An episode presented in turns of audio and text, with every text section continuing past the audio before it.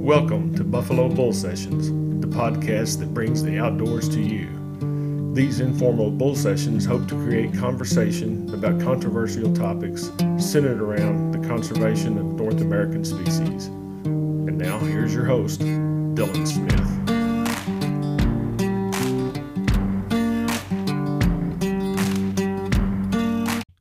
What's up, guys?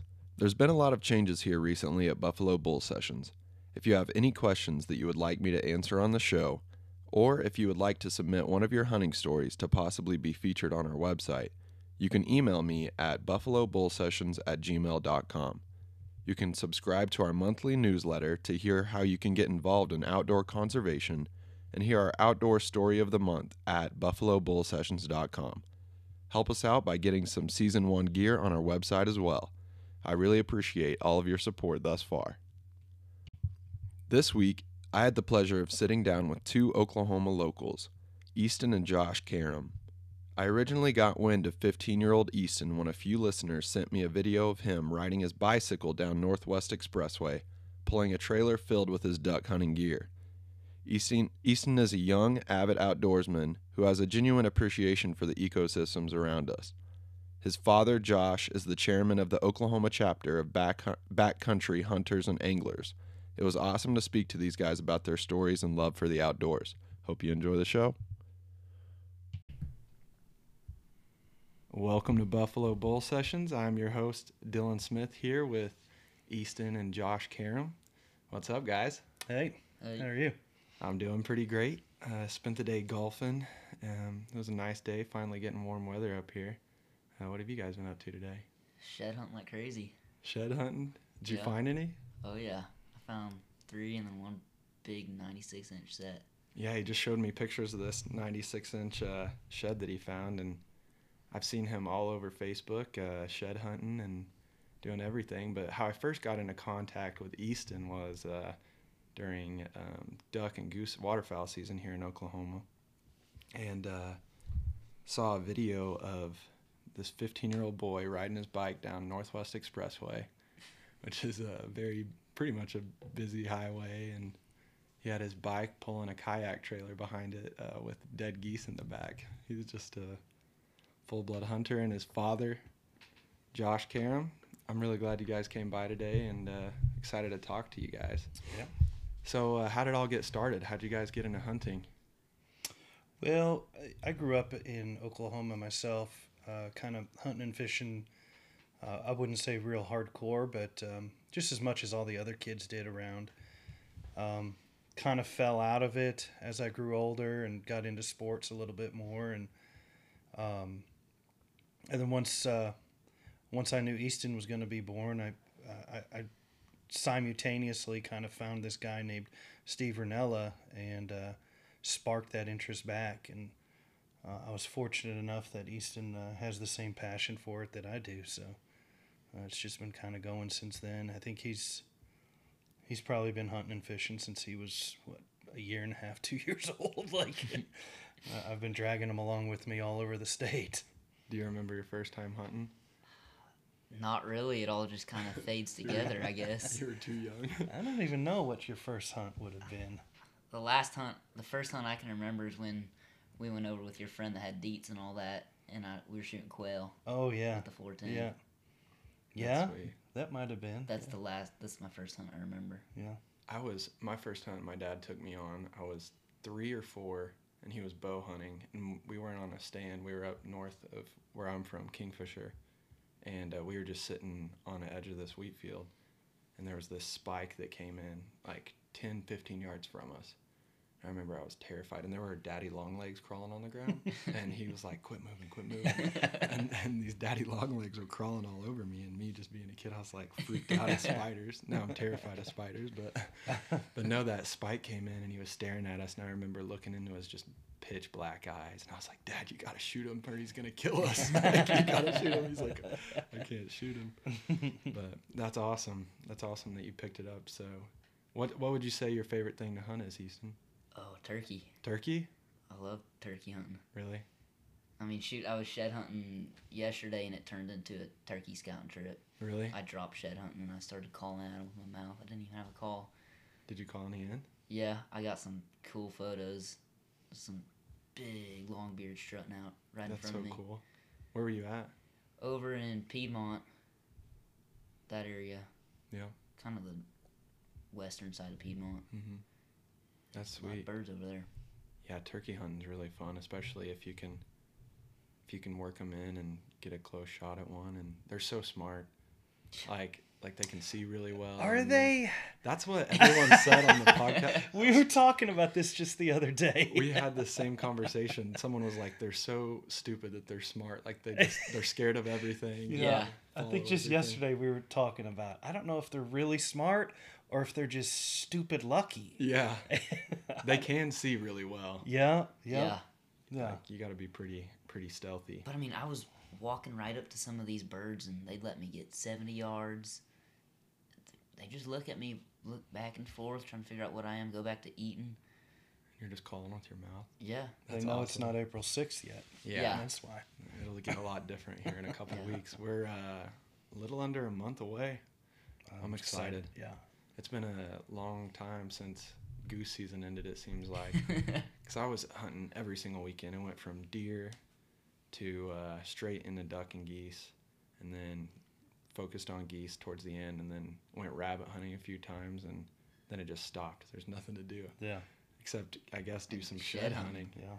I've been spending every weekend out on the wheat fields and in between the bedding areas.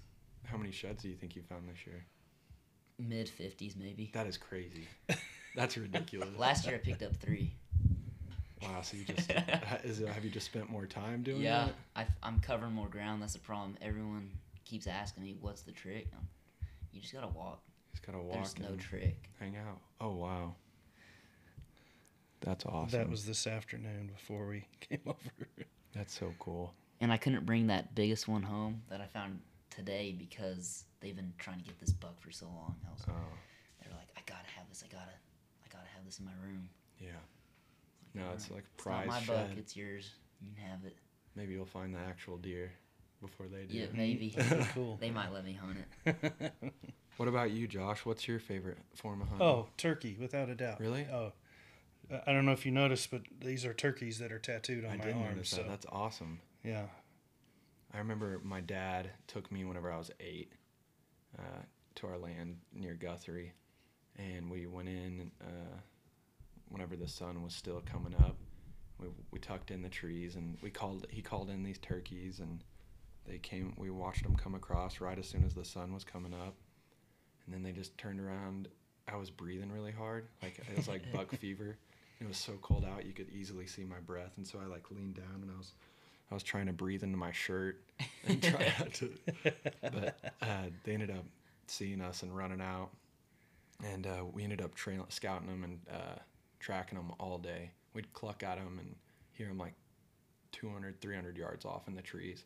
And it was like noon before I finally got a shot at one. But I, whenever I did, it was an awesome feeling. Cause just because we had we had hiked like five, six miles. yeah. It seemed like, especially as like a little kid. this was my first time to get to do that. But yeah, turkey hunting's awesome. Yeah, I think I get more excited shooting turkeys than I do shooting deer. Yeah, really. Yeah, like when I shoot a turkey, I I'm so much more excited when I shoot. It really just mm. depends on how you hunt a deer too. Do you hunt from like a tree stand or a blind? I hunt from a saddle. Really? Yeah, on public. That's crazy. I've never hunted public land. And You you're live in What? Oklahoma. Really? You, Yeah. You got probably one of the best states to hunt public because you got so much opportunities. yeah. I've just been lucky. We have enough pri I really only hunt deer. And then I just got in like I said, I got into waterfowl this year hmm and then pheasant and quail, but yeah. Well, we're we're kind of unique in Oklahoma. We have so many diverse ecosystems, and it's kind of a, it's almost strategically placed where you can go anywhere in the state and experience these different ecosystems on public land. So it, I, I think it's pretty cool that we have that available to us, Yeah. and so we do a lot of public land hunting. I don't do it by choice. I just don't know anywhere else to like. I don't. I've never looked really into public land here in Oklahoma. But you're the uh, chairman of the, is it Backcountry Hunters and Anglers? Uh huh. Yeah, And Yeah. what is it? What is that? What is the so uh, organization? we're an advocacy group that um, that fights for public land and public water. Um, big thing that we try and do is access, uh, try and protect the access that we have, and then hopefully uh, grow that small, that relatively small footprint to, you know, increase opportunities for more people. Um, to get out there. yeah, I mean we're Oklahoma's ninety seven percent privately owned, so uh, we don't have a whole bunch of private or a whole bunch of public land. Yeah. Uh, but we are one of the four. There's only four states in the country that, uh, over the last four or five years, has experienced a growth uh, or increase in uh, hunting license sales. Yeah. And so we've got a growing hunting population, but we've got one of the smallest pu- uh, public land footprints. So um, I think it's it's really important. What we're trying to do is, um, you know, allow more opportunities for more folks and, and just get more people into it. Yeah, that's what my buddy Alex. He's from Colorado, and Colorado's all public, just about. Oh yeah. Yeah. And uh, he said that that is one thing that he doesn't like about Oklahoma is how much of it is private. Like if you, it's pretty difficult to And then a lot of the go on public land. a lot of the best private properties are leased out from people out of mm-hmm. state. Yeah. A lot of Arkansas boys have been leasing out duck hunting leases. Mm-hmm. Mm-hmm. a bunch of oil field guys around where I'm from. They have all the ponds that, like, I used to know all the farmers around there, and they'd let me hunt whatever. And now they're all leased out. Guys are paying from the oil field, and It's tough for the, to get that free permission when you got guys wanting to pay for it, you know? it's way more fun whenever it's free. too. Yeah, that's what's nice about me being a kid. They say, "Oh, you're just a kid. All right, I'll let you hunt." Yeah, dude, and you have one of them. Like I've never seen. My little brother, he's 13, and uh, I took him duck hunting for the first time, and it was all right for him. Like he had a lot of fun, but he wasn't like begging for me to take him again. like I would ask him, he's like, eh, "I think I'm just gonna sleep in today." But you have, you're definitely one of the most dedicated 15 year olds that I've ever or dedicated anyone to uh, hunting I don't know what it is. that that video that I was talking about. Like I said, you could see him riding his bike down Northwest Expressway with a goose on his shoulder. And what'd you have in the trailer? What'd you pull in the trailer? Oh, uh, my waders, an extra coat that I took off, and some shells and a bunch of trash bags. I ended up picking a bunch of trash from construction guys left out there, And a boy. and then uh, I can't I can't remember what else. How I far had. did you have to bike? It's only two miles from my house. Two miles on a bike is a lot. is a lot longer than most guys walk from the truck. Oh yeah. Whenever you, I was telling him, whenever he turned 16, he still has to be riding his bike to all the ponds. He's become an icon. But yeah, the fact that you were getting out there, riding your bike just to go do some hunting, that's pretty awesome. Were you uh, mostly duck and goose hunting? On that property, yeah, I I used to just coyote hunt it until I got to talking with the guy, and he ended up being super nice, let me do anything but shoot deer because he really likes the deer. Yeah. You like That's to just watch them? Yeah, that's what started the whole. Can you come shoot coyotes for me? Because he's got pet deer, big deer, and it's here in the suburbs, so pretty rare to see big deer like that. Mm-hmm. And he got to let me shoot geese, ducks, really anything. That's awesome. Salute to you for getting up there. It's hard enough to wake up, but the fact you're going to ride your bike and go get after it, that's so cool. Yeah, Easton did a real good job um, with this uh, landowner. He, he- you know, at, like he said, at first it was only coyotes. That's all we were allowed to do. And Easton just kept talking to him and letting the guy kind of see what he's about, picking up trash on his property and just, you know, following all the rules like we've always taught ourselves to do since we were kids. And it gradually has turned into now it's, you know, virtually full access to whatever he wants to do, with the exception of hunt deer. Yeah. Uh, the He- guy shoots skeet out in his backyard and has has uh, offered Easton to shoot skeet on his machines and all, I mean just anything he wants. It's been it's been a great it's been cool to see that relationship grow. Yeah, that's awesome that you're cleaning up trash. There's so many like guide services and like guys that are leasing land out that just leave their empty shells and boxes and Yeah. Yeah. beer cans out there, and that you see that all the time. And then it turns farmers or landowners just to say, you know what, no one's no one else is going out there, Yeah, I, whether you're paying or not. I I think I picked up six balloons today shed hunting on private land. Usually Balloons, man. balloons. Those mylar balloons are everywhere. Oh my gosh. balloons, trash bags, Dorito bags. Yeah. People Yeah. just leave it out there. They don't have a true appreciation of, you know, what you got. And it's easy to get caught up in, especially in the city, just just that the world is our dump and not many people take the time to, you know, show appreciation for nature and the outdoors like like you would. And so you obviously raised him right. Oh, thanks. but um yeah, so what would you say your second favorite thing to hunt is? Oh man, Because you do just about everything and fishing too. maybe dove Dove, because it's just so laid back. Easy. Yeah. You don't worry about anything. high paced or fast paced. Yeah. There's a guy where I'm from. He always lets me and my dad come out there and we'll limit out every morning or every opening morning in like the first hour. Yeah. It's so sweet. And then Yeah. we'll all grill them out, wrap them in bacon. hmm Dove is such a Jalapeno. fun social hunt. too. Yeah. It's like, it's a good one for folks that have never hunted to, Mhm. you know, kind of ease them into it because you don't Mhm. have to worry about them being loud. And Yeah. I mean, you can wear camo if you want, but you, you don't just- have to if you don't want to. Most to. of the time you're just sitting on a bucket out in the middle. Oh yeah. We hunted in Crocs and shorts the last year. I So. hunted Crocs and underwear one time. Yeah, was- yeah, They'll, they'll they'll come in regardless. yeah, Yeah. yeah. And uh, you can be 20, 30 feet from the guy next to you and be like, oh, I can't believe you missed that. yeah, yeah. There's lots of opportunity for Yeah. razzing them. So. No, it's dove hunting. Uh, we went dove hunting every single year. My dad would take me out of school on opening day. Wouldn't make me go to school Yeah. on opening day of dove season. We um, Easton has a lot of doctor's appointments on opening days. Yeah. starts feeling his stomach starts to hurt a little Uh-huh. bit. That's awesome. They caught on to us a couple years ago, and uh, Piedmont Public Schools wasn't real uh, understanding. Oh boy. Taking off for hunting. Yeah. So Well, now we just go to the doctor. you're going to be making memories that will teach you a lot more about life than That's a different type of school, Yeah, right? yeah. Those are some of my best, and we do it for opening day of pheasant season. Whenever uh, I could go hunting with my grandpa, and like, my grandpa didn't care about anything. He used to be like the worst illegal hunter. like, he would always come back with this vest filled with hens and birds that weren't even pheasant, and you'd have to be like, "Hey, this isn't what we're supposed We're to not kill." eating those. That's a metal arc. He's like, "Well, I shot it, so I can't just leave it there." but no, pheasant hunting's pretty fun too. Do you have you guys ever done much upland bird? I've hunted a lot of upland. I, I don't, I don't think I've ever hunted upland. yeah. Have you ever seen a pheasant? Not in the wild. I've been around a lot of quail, black kettle, and all that. Yeah, Well, you've seen pheasant when I bring them home. That's about it. hmm pheasant are beautiful bird. They're delicious. yeah, Yeah. they're so pretty too. They're fun to hunt. That's one of my favorite things. Yeah, it's a tough one if um, if you don't have resources. You know, like if you don't have somebody that has dogs, Mm-hmm. it makes it real hard to.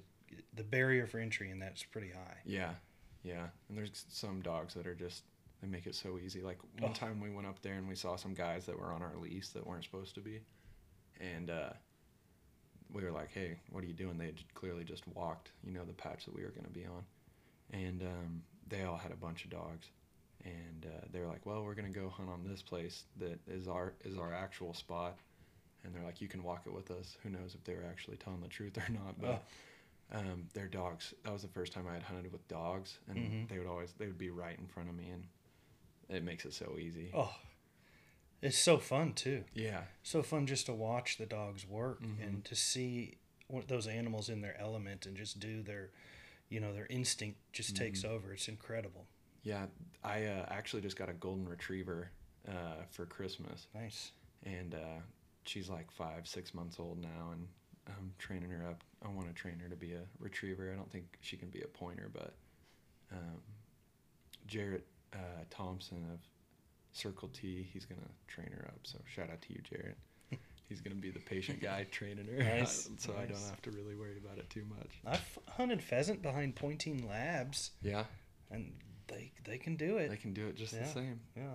Yeah, no. Whenever we went, we went goose hunting in the snow. The first time it snowed, New Year's Day, Mhm. and we were out in layout blinds, and it was just dumping snow on us, like six inches of snow dumped on the layouts. Oh man. And uh, he he cast his uh, lab, his yellow lab named Lemon, like three fourths of a mile. Like there was this big uh, um, irrigation system that they had out in the field, and you could barely see the dog.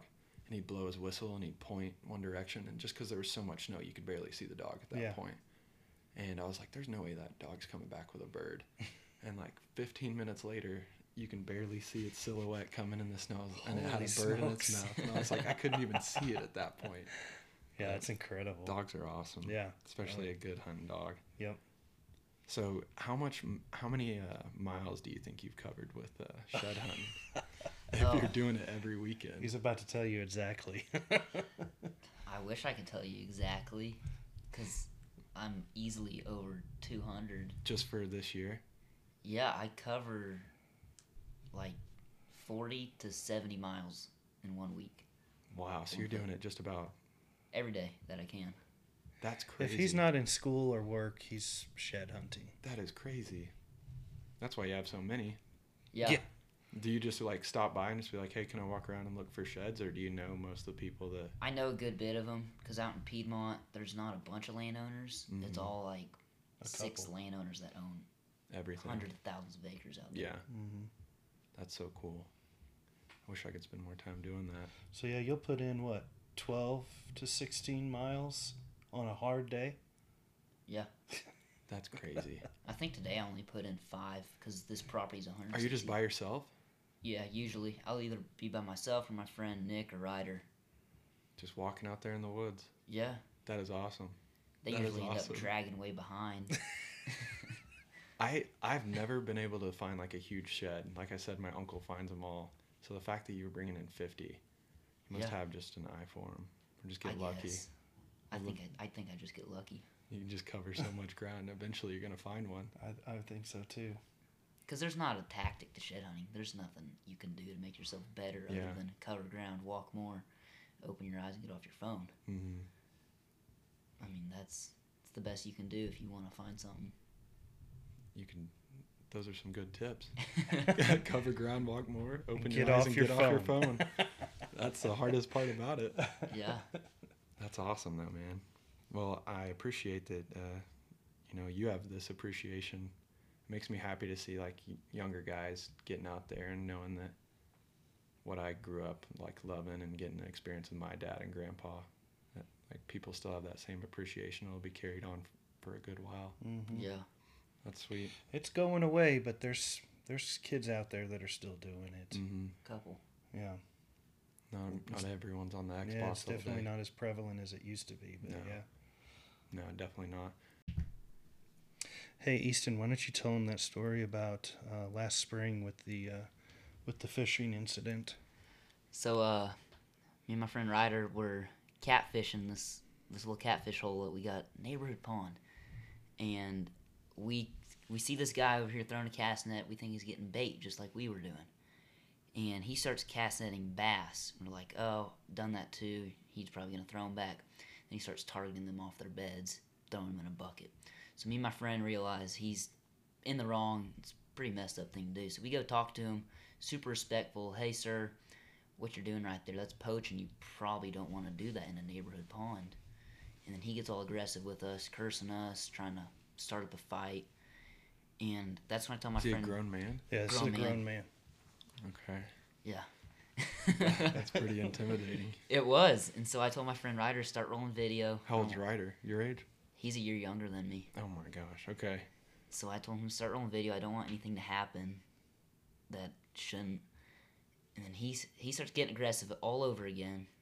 He gets in his car. We think he's gonna drive away. So I take I call Mark Mark Murray actually Canadian County Game Warden, and he tells me try and get try and not have a confrontation.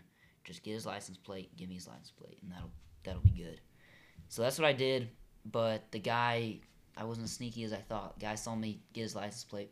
He stopped his car dead in the tracks, jumped out with the bass and everything, and he started yelling. I can't remember what he yelled at me and my friend.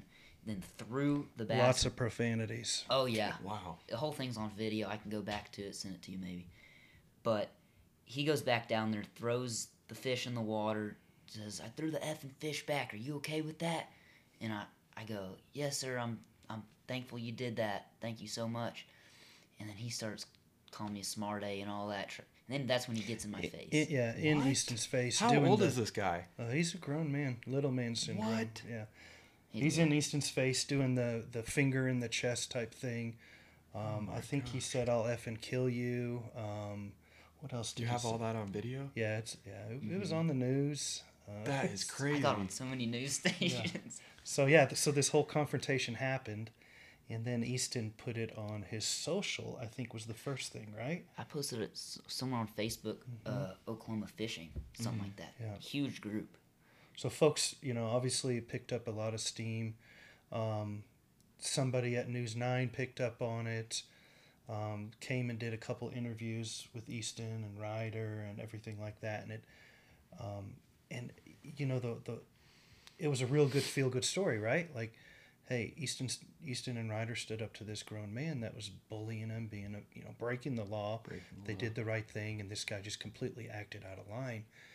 And the wildest thing about it was when that news story ran, the feedback online was overwhelmingly against Easton and Ryder, calling them rats, calling them tattletales, telling them to mind their fucking business, all that. Like, just, um, you should have left them alone, you know, it's just a fish, who cares? Like, all that. Like, Really? overwhelmingly negative. And uh, Easton, I don't think it, you'll mind me saying this, but it it affected Easton. Like it, I could tell it hurt him because he, this kid Easton is is more passionate for the outdoors than anybody I've ever been around in my mm-hmm. life, and to see like, you know the the outdoorsmen in our community, we were lifting him up, saying this is great, you did a good thing, but then to see like the public just tear him apart, and he's he's a fourteen year old kid at this time, and just Just trying to do the right yeah, thing. he- I mean, he did do the right thing, and he did a brave thing. Like, He I don't know many illegal. adults that would have the the stones to stand up to somebody when they're breaking the law and allow him to get in his face and like, I mean, that's scary. Yeah. It's scary to do. For sure. Um, and so it was really bad. So, um, I, I, I pulled, a, uh, I didn't pull strings, but uh, I've got a couple, a couple contacts through BHA um, with those guys that we were talking about earlier. And so um, I emailed, I m- emailed a couple of the guys and I said, hey man, here's what's going on. Um, would you mind um, maybe sending, e- sending a note to Easton telling them keep your chin up, that type of deal. Well, they, the guys at MeatEater, they they took a look at it and they didn't like it one bit and they said no this is not right we need to lift easton up and show him that he did do the right thing and that he should be proud for the way he acted so got like this second wind and easton got oh i kind of lose track of all the recognition that he got but he um, they talked about him on the MeatEater podcast they talked about him on cal's podcast uh, all these podcasts that we really you know kind of idolize Right. and they were talking about him. Um, they sent him a bunch of First Lite gear sent to Easton and to Ryder. Um, they sent him um, backcountry hunters and anglers bought him a lifetime membership. Um, there was a resident in Norman that picked this up, and he was like, "This is not right. Um, I want to do something to reward Easton and Ryder." So um, this guy's name is Josh Grogus. He's a great dude and him and his dad decided that they wanted to purchase a lifetime fishing license for Easton and Ryder. So they went out, bought this lifetime license for him, bought him a bunch of fishing gear, and just it was it was very heartwarming to see the the angling community and just the outdoor community like pull together. Like they saw this like, hey, this kid did the right thing, and then he's getting tore up. Let's really overwhelm him with a bunch of positive stuff. So it was such a cool deal. So How'd that make you feel, Easton? Oh, I was speechless. I didn't Yeah. expect that. to me, that felt like a little thing to do. Just talking to that guy, it didn't feel like that big of a deal. But everyone treated it so much bigger than what I thought it was. Well, for a grown man to be, you know, cussing and everything just because you called him out on doing something illegal, Yeah, I mean, that's a pretty big deal. Yeah. I don't know many people that would ever do that. yeah, most people. and the wouldn't. fact that you could notice that it was illegal, that's pretty impressive. it just kind of stood out. Him specifically targeting bass on beds, throwing a cast net on them. it's a slimy thing to do. yeah, I mean, It's not hard to catch bass on beds and throw right. them real. Especially in a neighborhood pond. yeah. Oh yeah. Yeah. And you're really destroying a fishery by doing that. If you Yeah. if you're pulling them off those beds, they're not having babies, and so it's that's why it's illegal. A lot so of if you people, had buckets full of fish, I mean, yeah, yeah, mm-hmm. and you could tell the video. You could tell like this wasn't this guy's first time to do it. Yeah. So He was quick with everything. yeah, he was like he had throw it it, figured bucket, out. Like hide everything. he knew he was in the wrong. it takes all appreciation out of what it's all meant for. Yeah. Anyway, And it's a freaking neighborhood pond. what was he doing? do You could throw a rock across this thing. It's so small. Was he trying to like eat them, or was he like trying to stalk another pond? bucket or something? biology or they were big fish he was keeping. They were three, four pound bass. Yeah, So that he might have been saying, "Oh, hey kids, look what I caught," uh, something like to that. act like he caught a bunch he of fish. he wasn't. Um, he didn't like some of the people online said. Well, maybe he was starving and he needs food. He, that wasn't it. Yeah. The, the guy had a nice car. He had nice clothes. Like, Looked like I a mean, golfer. you can't tell. You Yeah. never know what people are going through, but I don't think he was starving for food. yeah, that's. and if he was, these boys had extra fishing yeah, poles. just get a fishing pole. They they were handing fishing poles to other kids at the pond that day to help them fish. So if he really needed food, they would have helped him catch some fish. Well, that makes me really happy that the hunting and fishing community, like outdoorsmen as a whole, reached out to you Oh, it guys. was and- great. It 'cause- was it was so like nice to see like Yeah. you know these guys that we all look up to that Yeah. as being leaders in our industry that Mhm. to see them like you know really get upset about it like we Yeah. are you know like that's not right i want to do something about it so it was really I cool really to hear see it. them Please send me that video whenever we're Yeah. done. I wanna will. You it. can also listen to the podcast Rinella did, Yeah. episode two twenty three. Yeah. Oh, it was funny 'cause they were kind of ripping that little guy. Did you ever find that guy, uh so or did anything yeah ever happen to so him? um, the game warden mark murray uh, because easton and ryder ha- took good video of the license plate i don't remember if it was they tracked him down through the driver's li- through the license plate or if the exposure to social media exposed him but somewhere along the lines they got in touch with him they wrote him a ticket a really big ticket and he paid it and so i i guess he he apologized i'm not sure he didn't apologize to easton Yeah. we didn't have any more contact I haven't with Did he understand how young you were? Like, I'm sure. I was he mean, I don't look to know? old. Yeah, yeah that is crazy. Like Isn't to that- imagine yelling at a kid because Yeah. he called you out for illegally hunting Yeah. or fishing. Yeah. I was being respectful to him too. Wow. I, I think it's just like he got caught he knew he got caught he got embarrassed and he went on the defensive and then he was angry Knew the because he got caught yeah At least he put the fish back. yeah, Yeah, he did. he hucked it he hucked Did it he? in the water Yeah, he just like chucked it But in you and said ran thank you, away. thank you Yeah. for doing that. That's all I. Yeah, care that was. I thought that was kind of funny when I rewatched the video. I said thank you. He probably thought you. You were just Yeah. being smart aleck. That's awesome, though. Keep it up. There's Yeah. a lot of there's a lot of that out there where people they kind of want the recognition just because of social media media these days. They want the recognition of being like known as like a big hunter, a Oh, big fisher. There's so much of that. Like you got to have all the fish. You have to have the biggest deer. And a lot of people go about it the wrong way. absolutely And there's yeah. some like if you go about it the right way, you pay for your tags. Um, all that money's going to support conservation and like the wildlife department, all those nurseries. So just do it the right way. There's a reason that the laws are in place. There's a reason you have bag limits. There's well, a- it's to yeah it's to protect it for our children and our grandchildren yeah, you know if we were allowed to catch bass on the bed or to net bass on the bed then it's like there wouldn't be shad. anything left Yeah, yeah it's like catching bait. yeah Mm-hmm. yeah That's it's not crazy. sporting Yeah, takes about five minutes and then you're you're Yeah, done. yeah, and you could destroy that pond for years. Yeah. in that amount of time too. Yeah. yeah, And then the fact that there are other kids out there fishing. Yeah. like, yeah. Come on, man. Like, Yeah. Clearly, someone's using this for fun. yeah. Just let them have their thing.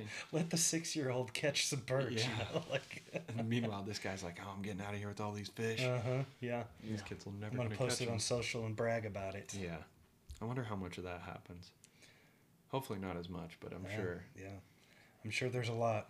We've experienced. Like I, I was telling you guys earlier, we had a guy come over on our hunting hunting land uh, near Guthrie just because no one lives out there, and we found him out there uh, during archery season. My uncle was set, uh, had just set up in a tree stand, and um, like 200, 250 yards away, sees a guy walk in through a tree clearing in fluorescent orange, carrying a rifle. it's not rifle season. You don't need to wear orange if it's not rifle season. So either he was just confused on what week everything started, but for sure it wasn't his land, so he wasn't too There's confused. confusion. He knew he was in the wrong because he got out of there. Yeah, my Yeah. uncle went down and was gonna go and have a little friendly discussion with him, but whenever he got to the tree that that guy had sat up under, he was gone. So he had just snuck out He through the trees. Yeah, good for him though. I mean, just do it the right way. Like you said, there's uh, public lands out there. There's there's opportunities to go and hunt, and uh, yeah, a lot of people put time and effort into, like you said, ponds. Like people pay to get them stocked, and they wait. You know, they throw them back, and they wait till they get big enough for, for years and years. And same with deer hunting or any type of hunting. Uh, like we we don't let deer get killed uh, if they're under a certain amount mm-hmm. or a certain age. Uh, we're not killing a bunch of does and letting them grow up and passing a lot of deer before we finally take one. And so you walking over there and doing things the wrong way, it's it's not just affecting the animals, it's affecting well, it is affecting the animals more than anyone, but yeah. It's affecting all the people that put time and effort and money into just something that they're passionate about. So Yeah. proud of you for uh, sticking up to that guy. Probably pretty crazy experience. Uh, I don't think you'll forget that can- one. Not many people can say that they've. Yeah. Gosh, what a guy! yeah. I'm glad that he got a ticket though. Someone finally found him. Yeah. That's so embarrassing. I hope he was. I hope so many people saw it and was Yeah. like, I'm sure what is he- wrong with yeah. you?" Yeah. I'm sure he feels great about himself for getting in a 14 year old. I can't face. believe he didn't like say anything to you. Like try to reach out to you, as in like write you a letter or anything. Apologize, maybe. Yeah, call you somehow. My name was blasted all over the news. It's not going to be hard to find me. Yeah. yeah. Just ego. Yeah. He had ample opportunity to. Got in your Hey face. man, I was in the wrong. I shouldn't have done that. Shoot me a message on Nothing. Facebook. I'll be like, Yeah. That's crazy. Well, I'm glad you stuck up for him, or stuck up to him, and stuck up for the fish, and Yeah. the right way to do things. Pretty proud dad moment for me. For sure. Yeah. For sure. With your uh, backcountry hunters and anglers, do you guys ask, like, do you go to private landowners and ask them to, like, allow public hunting, or how to, like, Um, we we like a- usually don't get involved directly with private landowners. Um, a lot of times, well, every time we try and partner with the uh, appropriate wildlife department, whatever state we're in. So here, at Oklahoma Department of Wildlife, um, we've got a pretty strong relationship with those guys, and so if we have members who are contacted by a landowner who's interested in um, allowing access, we've Oklahoma has a cool program that was um, mi- mimicked from the Kansas Walk-in Access Program, and ours is called OLAP, which is Oklahoma Land Access Program. So it's an opportunity for a landowner to lease his property for public use. So he still gets some revenue out of it by leasing it, and then he's able to allow public uh, public recreation on it. And he's in complete control, where he's able to tell, um, you know, tell the wildlife department, I- I'll allow people to fish, or I'll allow them to hunt um, only archery, um, no hunting, just bird watching. He's totally in control. Of course, the more access that he allows, the more he gets paid. And so it's it's a real cool program. And so if we have landowners that are interested in that, then we just basically funnel them directly to our contacts at the wildlife department. that's awesome. Yeah, yeah. So it's a cool program. Yeah, if you haven't cool ever heard of OLAP, it's definitely worth checking out because it it unlocks a lot of property that has been previously not not accessible Mm-hmm. for the everyday Joe. And a lot of people just use it as, like, farming land and Yeah, never even. yeah. And it, it, it's it's I mean it's a win-win for everybody because they still own the property, they can still farm it, um, or they can lease out their their ag rights or whatever they want to do, and then this is another revenue stream for them to, you know, to, to keep money coming in, so it keeps you know their their lights on. And also gets people out there. Yeah, yeah, gets more people involved and passionate about it. How do you how do you go about finding like good public lands around around here? Um, I'll kind of um, copy what Easton said. Uh, walk a lot, get off your Yeah. phone. um, Yeah, it's. I mean, it's like anything. It's a lot of hard work. Um, we have uh, Oklahoma has a an app through the wildlife department that has maps that show where public land access is. And so you can go on and get a general idea using Google Maps and whatnot, or OnX or whatever you want to use. Um, to kind of do some e scouting, but nothing's going to take the place of actually getting your boots on the ground and walking it. But that'll at least give you an idea of hey this looks pretty interesting or um, yeah it's not really what, what type of property i'm looking for i'll look at the next one and so you can kind of you know narrow down the, the properties you want to actually you know get onto and look around Yeah. What are what would you say the best public land in Oklahoma for hunting would be? For deer, let's say deer. i don't think i'm allowed to say Oh, that you're not? but you know. i think i have friends that would kill me if i did you can't give we won't give exact locations. Um, well, I can say Oklahoma is a top 10 deer state. Mm-hmm. Um, and I've heard JD Strong with the Wildlife Department talk about it's, it's uh, almost becoming a top five state in the country. And so, um, of course, that's not all public land deer, but uh, a, a lot of big deer are killed on Yeah. public land every year here. So Yeah. it's a good state. I mean, it just depends on what you like to hunt. You know, if you like to hunt hardwoods, then we've got public land for that. If you want to hunt pine forest, we have public land for that. If you want to hunt sagebrush in western Oklahoma, then you've got access out there. That's awesome. You guys are doing great things with that. Well, awesome. it's uh, it's a lot of work, um, and we need some help too. We have uh, a lot of what we do is legislative stuff, and right now is the legislative session, and we have a handful of legislators that are constantly trying to take away public access under the guise of they don't believe that government should own land. And so they paint this picture that they they don't think government should own land and so the wildlife department should not have public hunting. So what would be would the, the land just be sold? They to- they would prefer to see it owned by out of state ranchers and out of country uh, pot farmers is what they would prefer. wow. They they say that it's um, private landowner rights, and that's what they're fighting for is to protect um, protect the the ability for their children to own private land when they grow up. The reality is. Uh, wildlife department owns less than 3% of the property in Oklahoma. Yeah. They manage a total of 5% of the property in all of Oklahoma. So there's no risk of them ever owning all of Oklahoma. There's Right. always going to be land to buy. Does the uh, like reserves do the, does that factor into the um, public land as well? That three percent, The reserves. like uh, like, Like if you go core to land? Great, Great Salt Lake, and uh, Oh, yeah. Yeah, Yeah, so yeah. it's That's even all part less. of it. Yeah. it's even because you can't hunt that. That's right. Yeah. Yeah. And of that public, yeah, that's right. You can't hunt all 5% of it. And so there are places that they're technically public land, but they don't allow hunting. Yeah, they're like nurseries for certain species and Yep. and whatnot, and their Absolutely. migration patterns. Yeah, absolutely. So, yeah, so I would, um, you know, make a recommendation that everybody, um, you can hop on our Facebook page or on our website and just get involved and kind of educate yourself on these specific bills that we have out that we are trying to oppose and the ones that we think are helping us get more opportunities. hmm And talk to your lawmakers Yeah, absolutely. because you do have an influence. It, it you really do, and a lot of folks I don't think they realize. Um, I, I have a pretty good relationship with my representative out in Piedmont. She's a Piedmont resident, and so I, I call her and email her all the time.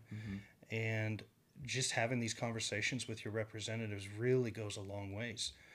Um, I've been told many times that if they get five or six phone calls on one issue, that's a lot. yeah, Like that's enough to make them really examine what they're going to vote for. yeah, And so a lot of folks will think, well, I'm just one guy. Well, you might be that fifth guy that's going to push her over, push them over the edge to actually change their vote and Yeah. potentially change legislation that's going to help us. Yep.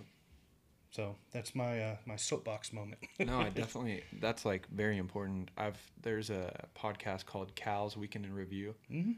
Uh, he talks about all the like legislate uh, legislation around Montana and Wyoming Yep. and all that. I definitely think that there should be something like that here in Oklahoma because not a lot of people are informed of what's going on. Cal helps us out sometimes. Does he? Yeah, yeah, That's sweet. yeah. So I appreciate your help, Ryan. That's sweet. yeah, he um, he he's a very good. Uh, he's actually on the board of directors for Backcountry Hunters and Anglers. Oh, that's so awesome. He's a huge advocate for us, and he does a lot for us to help fight our fight for us. Mm-hmm. Um, him and all his buddies, all those guys that you know are part of that MeatEater kind of world, Mm-hmm. they're all big supporters of BHA, and so it helps really amplify our voice and get that message out where it needs to get out. And so, A lot of people don't even understand like that these laws are getting voted on Nope. or that they're even up for discussion. and by the time they know, it's going to be too late. It's too late. Yeah. It's hard to flip something around once it's already been settled. Yeah, I'll give you an example. There's a bill out right now. It's Senate Bill 776. And essentially, what it is, is it is forcing the wildlife department, if they, so currently the way it works is if the wildlife department thinks they want to purchase some property for public hunting, um, they are funded by Pittman, Pittman Robertson funds and license and tag sales not public taxes, not not your income tax or anything like that. And so they will approach a landowner. If a landowner pr- approaches, then um, they will write up a contract, purchase that property. Right. They don't ever force people to sell them property. They don't ever do any strong arm tactics. There's no shady business really going on. And mm-hmm. so, what this bill is is going it, it if it passes, what it will do is it will force the wildlife department if they want to purchase a piece of property, that landowner has to list that property for six months in the newspaper. And so that means he's going to have, before the wildlife department is allowed to purchase it. So what that means is that landowner then has to pay six extra months of taxes, insurance, payments, and, just making it and a, a hurdle turn down other offers Right. if he wants to sell it to the wildlife department. You have to put it in the newspaper. Yeah, who does that? Yeah, who does who that anymore? That's like 1985. so we it's look just at a that, hurdle for them to go through. and and it's it's only the wildlife department. So Hmm. this particular senator, he's got an he's got a um, a dislike towards the wildlife department, and it's very obvious. And so um, he he says that this is to protect from big government owning all the property. Well, if that was the case, then he would put this on every government agency. No other government agencies have to jump through these hurdles to do that. Yeah. And it should be noted that those government agencies use taxpayer money to do their purchases. Yeah. And so uh, that that's just an example of like that could sneak through and then that I mean, I don't know if you've ever shopped for property, but property doesn't sit on the market for 6 No. months. If And the landowner definitely doesn't want. I mean, if he's getting offers left and right, then So, it's going to yeah. be difficult for him to keep it. and here's another scenario that we see a lot is you have a family ranch that's been in the family for generations um, the the current owner the grandpa he's in his you know twilight of his life and he knows his kids don't have any interest in keeping the farm so he knows as soon as he dies they're just going to sell it off to developers and it's going to turn into another strip mall Right. so a lot of these farmers don't want to see that happen with their legacy, and so they would rather see it turned over to the wildlife department so it can be preserved in it, that pristine condition mm-hmm. forever, and then everybody can enjoy it for perpetuity. Yeah. So what if this poor farmer doesn't have six months? What if he's sick and he can't afford to wait that long, or what if he can't afford to make those payments for Or he, six or he gets an offer from some. yeah, he's going to have to turn down Yeah. a pot farmer. Yeah. you know, so That's crazy. yeah, it's it's a It's definitely something you, need- everyone needs to get Yeah. involved in. Yeah. So yeah, uh, that's yeah. There's a, a handful of bills that are out like that, and um, that's that's one of the ones that we're really concerned about because if that passes, then it really takes a lot to reverse it, and it would it would basically handcuff the wildlife department from ever giving us more public hunting, and Yeah. so that little three percent that we have would never get any more than that. Yeah. And that, like like we said, that three percent isn't just Yeah. hunting. It's Yeah. nurseries. It's Yeah. yeah, State parks. conservation. Yeah. It's all sorts of places. Yeah, that's crazy. Yeah. Well, thank you for bringing that. Yeah, oh, no, thanks Everyone for- needs to. Uh, so, what's your Facebook page that they could check out? So it is the uh, I'm gonna have to double check. It's the Oklahoma chapter of Backcountry Hunters and Anglers. Let me make sure that's right. Uh, but you can always go to Backcountry Hunters and Anglers. You can go to their website. You can go to their uh, to their main Facebook page. Yeah, it's Oklahoma chapter of Backcountry Hunters and Anglers. Awesome. So we we periodically post on there about what's going on with certain bills. Um, we we post about volunteer opportunities. So if you want to get involved with doing uh, trash pickups, we do trash pickups all the time. We do all sorts of um, um, like um, boots on the ground work. Yeah. Um, we just did a controlled burn up in Heyburn WMA. So we're working with the wildlife department to help you know make these places better for everybody to enjoy. And so Yeah. there's there's lots of opportunities to get involved with that type of stuff. That's awesome. Everyone go check them out. Yep, thanks. That's important. So Easton, so you're a fisher too. Yeah. You can say I, s- that. I saw you, uh, a picture. I don't know if it was a picture or a video of you fishing down in Florida, and you were uh, reeling in a shark, Yeah, that was a huge shark. that was a seven and a half foot dusky caught fishing for uh, AJ's. We weren't expecting one of them. That's awesome. How was that? How was it that was experience? interesting. That was my first ever. That was my first time ever even being on the ocean or even seeing the ocean. Yeah. It was a whole different experience than freshwater fishing. I loved it. Yeah. I don't think I'd leave freshwater for that though. Yeah. What's your? Do you uh, do some freshwater fishing around here? Oh yeah, do a bunch of. you name anything, I've done it out here.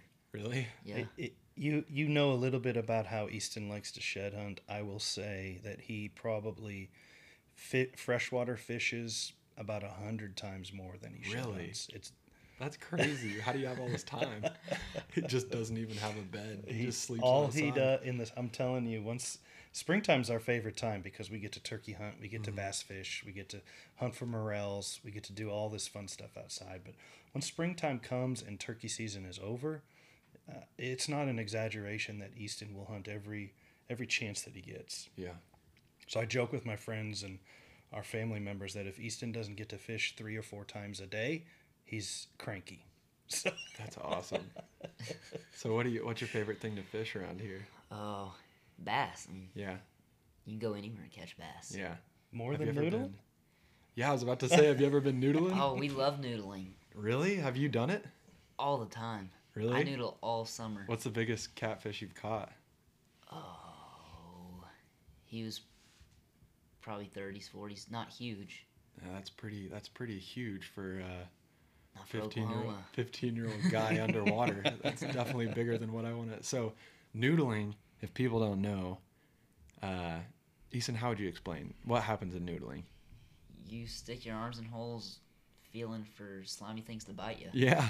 So they pretty good do, do they uh, lay their uh, babies in there? They'll lay the eggs in there, and usually, if you feel eggs when you stick your hand in a hole, you're gonna get bit. Yeah. And so the catfish will that fish out. catfish will come and bite around your hand. They'll light you up. Yeah. And then they they roll as well, right? Yeah.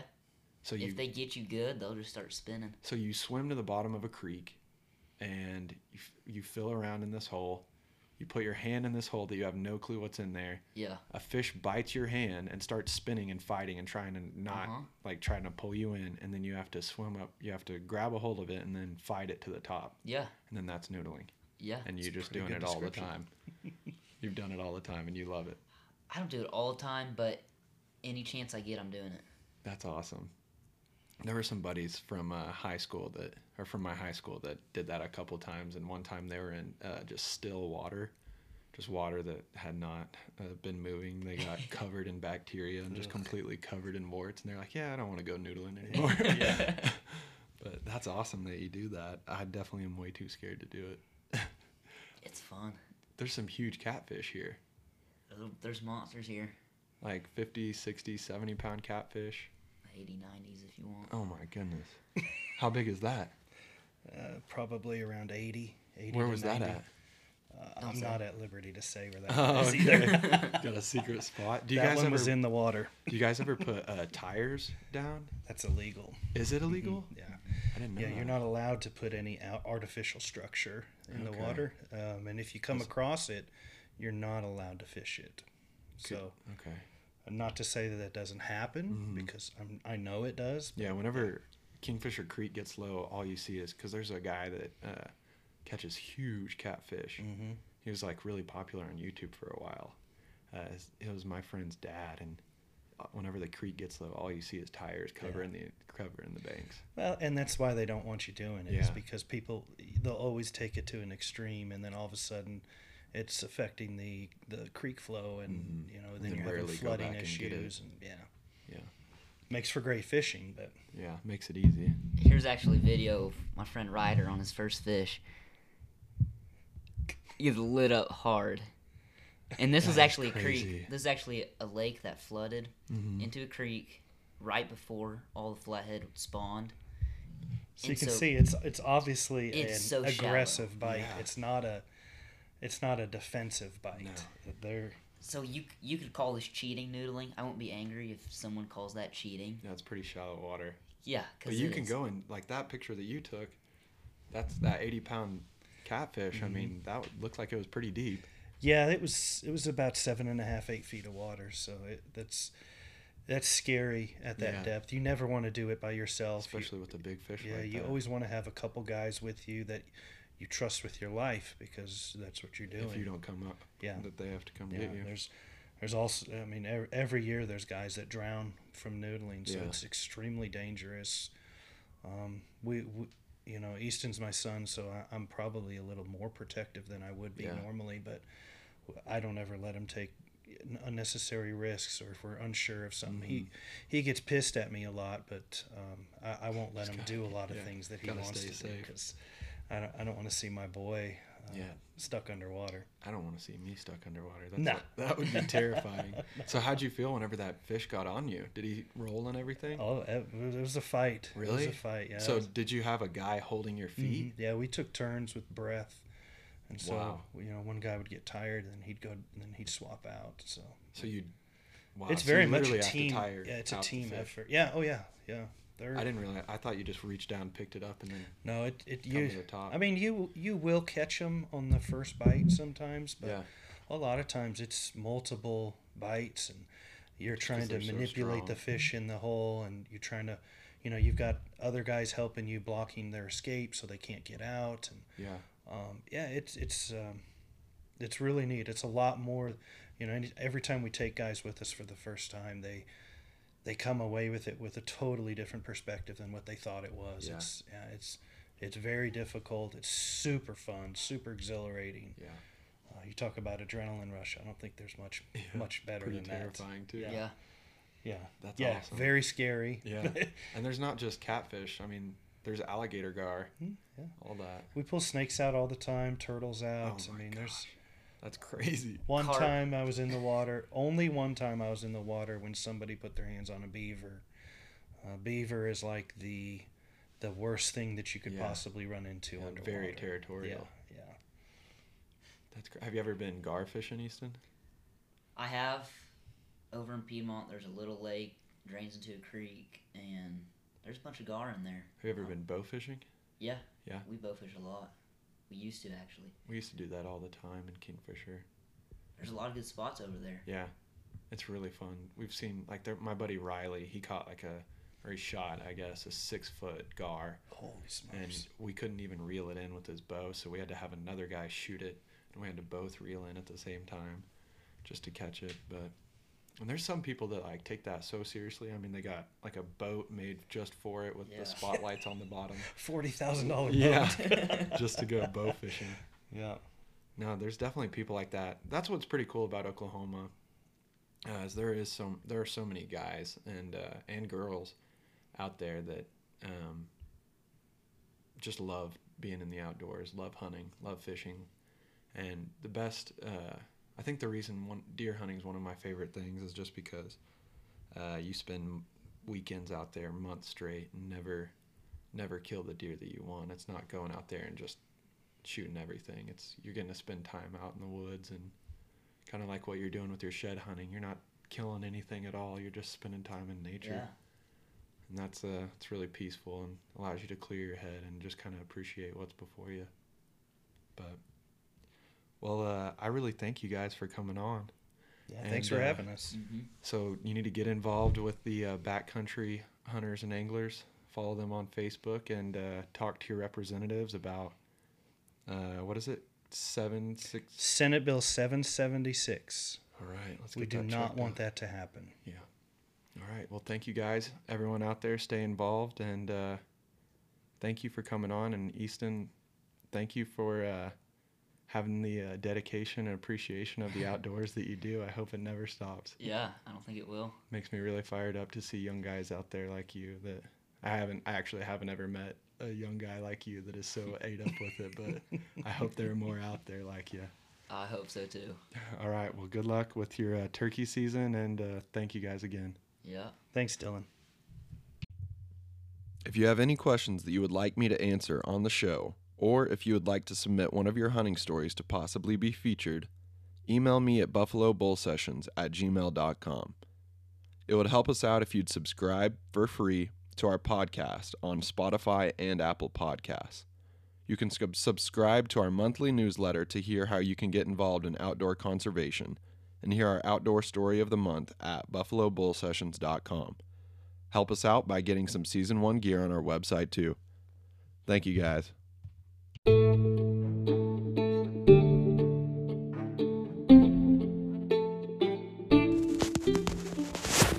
According to the dictionary, the definition of freer is not under control or in the power of another, able to act or be done as one wishes.